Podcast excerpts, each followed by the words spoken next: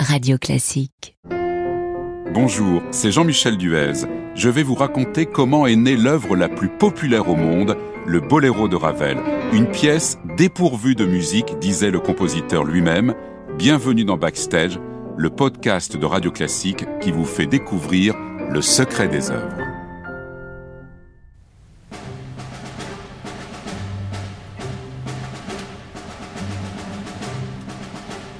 Si Ravel a bien commis une erreur de jugement, c'est à propos de son boléro.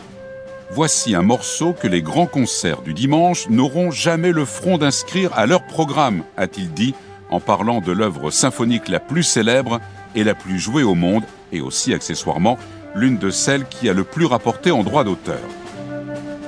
Tout commence à la fin de l'année 1927.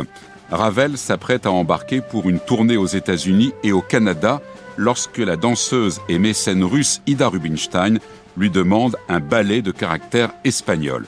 Ravel accepte et de retour en France, il envisage dans un premier temps d'orchestrer plusieurs pièces de la suite pour piano Iberia du compositeur Albéniz. Mais rapidement, il doit renoncer à ce projet car Iberia est protégé par d'importants droits.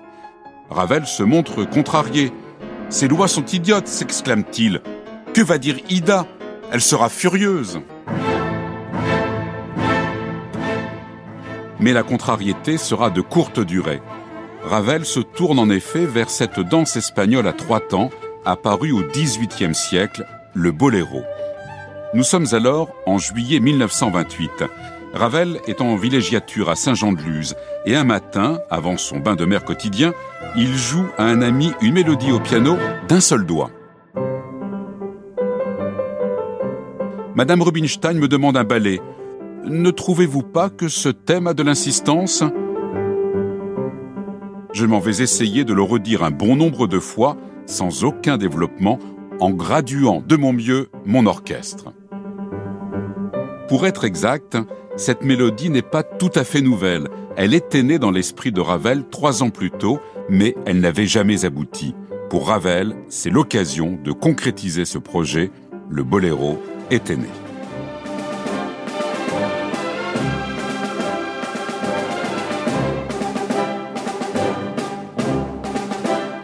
Ravel travaille rapidement. Il termine la partition le 15 octobre et un mois plus tard, le 22 novembre 1928, le ballet est créé à l'Opéra de Paris par Ida Rubinstein elle-même.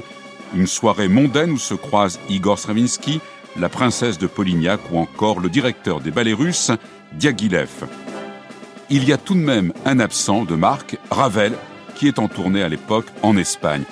Il ne verra donc pas le succès de la création. Il faudra par ailleurs attendre le 11 janvier 1930 pour que soit créée à la salle Gaveau la version de concert telle qu'elle est le plus souvent jouée aujourd'hui.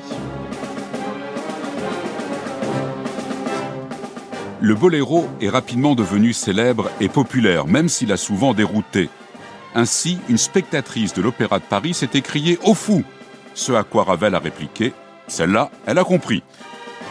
Ravel a toujours semblé étonné de la popularité de cette œuvre qu'il présentait comme une expérience d'un type très particulier. J'avais prévenu que ce morceau de 17 minutes n'était constitué que d'un unique et long crescendo ininterrompu. Il n'y a pas de contraste et pratiquement pas d'innovation l'écriture orchestrale est simple et directe, sans la moindre recherche de virtuosité, a encore expliqué Ravel, qui dira plus tard Je n'ai écrit qu'un seul chef-d'œuvre dans ma vie et il n'y a pas de musique dedans. Quoi qu'il en soit, Ravel était extrêmement exigeant sur l'exécution de son boléro. C'est ainsi qu'il n'a pas du tout apprécié la direction de Toscanini un jour de mai 1930 le célèbre chef italien, avait entrepris de jouer deux fois plus vite que ce que Ravel avait prévu. Ce dernier était dans la salle et à la fin du concert, il n'a pas manqué de dire son désaccord à Toscanini qui s'est justifié. Vous ne comprenez rien à votre musique. Elle sera sans effet si je ne la joue pas à ma manière. Et Ravel de rétorquer Alors, ne la jouez pas.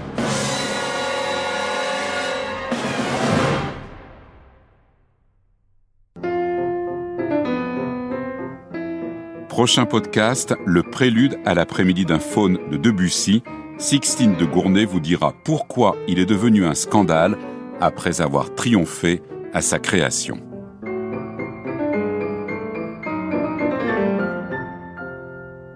Radio Classique